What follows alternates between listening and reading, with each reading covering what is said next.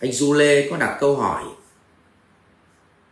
tâm đang bế tắc làm thế nào để lấy lại động lực? Thầy giúp em ạ.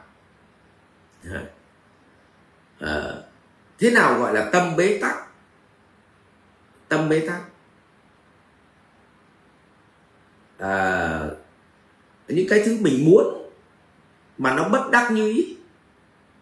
Những cái thứ mà nó muốn mà mình không có đạt được thậm chí muốn 10 điều thì 8 điều nó không có được như ý. Nó chỉ có hai điều được thôi và khiến cho mình bế tắc.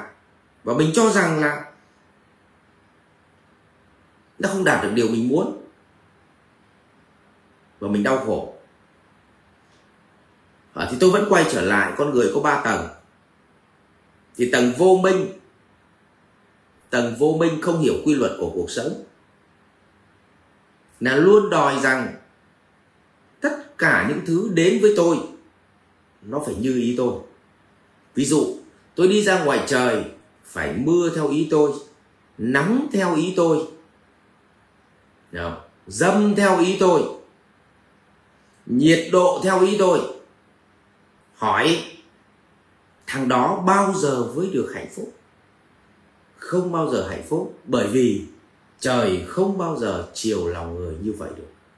Và bạn cũng không có quyền gì bạn bắt ông trời phải mưa nắng theo ý ông được.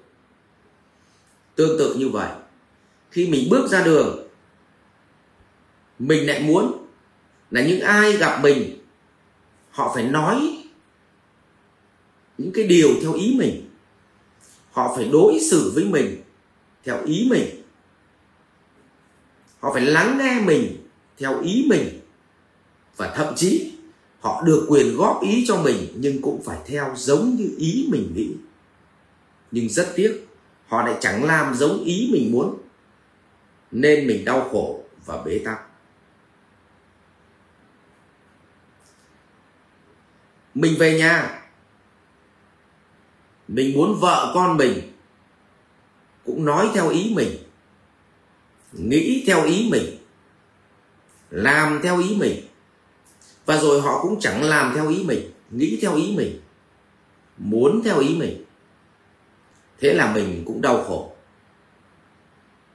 Với đồng nghiệp cũng vậy. Và như vậy cả cuộc đời họ họ chỉ chờ những điều như ý đến với họ. Nhưng rất tiếc, tất cả những thứ xung quanh lại không như ý. Và tâm của ta trở nên bế tắc. Nhưng sự thật sự thật là tất cả những thứ xung quanh ta chẳng có gì đến với ta như ý cả. Chỉ có 20% là may ra giống ý ta, còn 80% trái ý ta.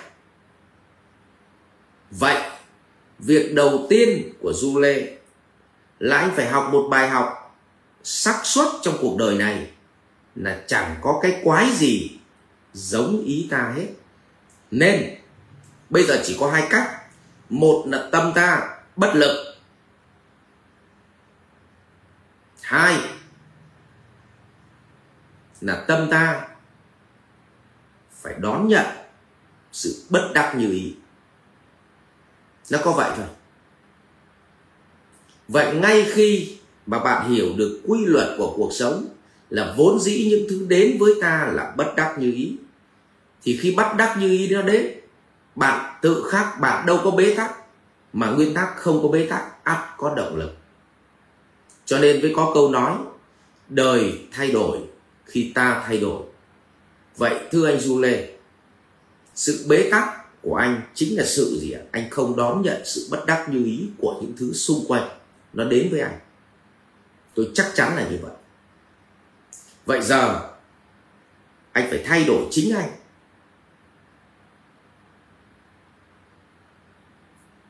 Để thuận theo những thứ bất đắc như ý mà anh cho rằng là bất đắc như ý ở ngoài kia, thì bây giờ cuộc đời của anh khác sẽ lấy lại động lực và tâm của anh nó sẽ thôi bế tắc. Anh học một bài học vỡ lòng đầu tiên, đó là xác suất bất đắc như ý ở nhân gian ít là 80% đấy là bất đắc như ý. Cho nên hãy đón nhận nó đi. Thay vì chống đối nó vì nó là một sự thật nó đang xuất hiện tất cả những thứ đó ở xung quanh ta. Nó là sự thật thì chúng ta hãy đón nhận đi. Đừng chống lại nó nữa. Và chống lại quy luật tự nhiên là không khác gì đâm đầu vào tường và hỏi tại sao bức tường không thay đổi mà đầu của mình nó lại cứ méo thế này. Rồi ạ à, cảm ơn du lê và chúc anh sớm tìm lại được niềm vui trong một đời sống đau khổ này cảm ơn du lê Học viện Doanh nhân CEO Việt Nam cảm ơn bạn đã quan tâm theo dõi.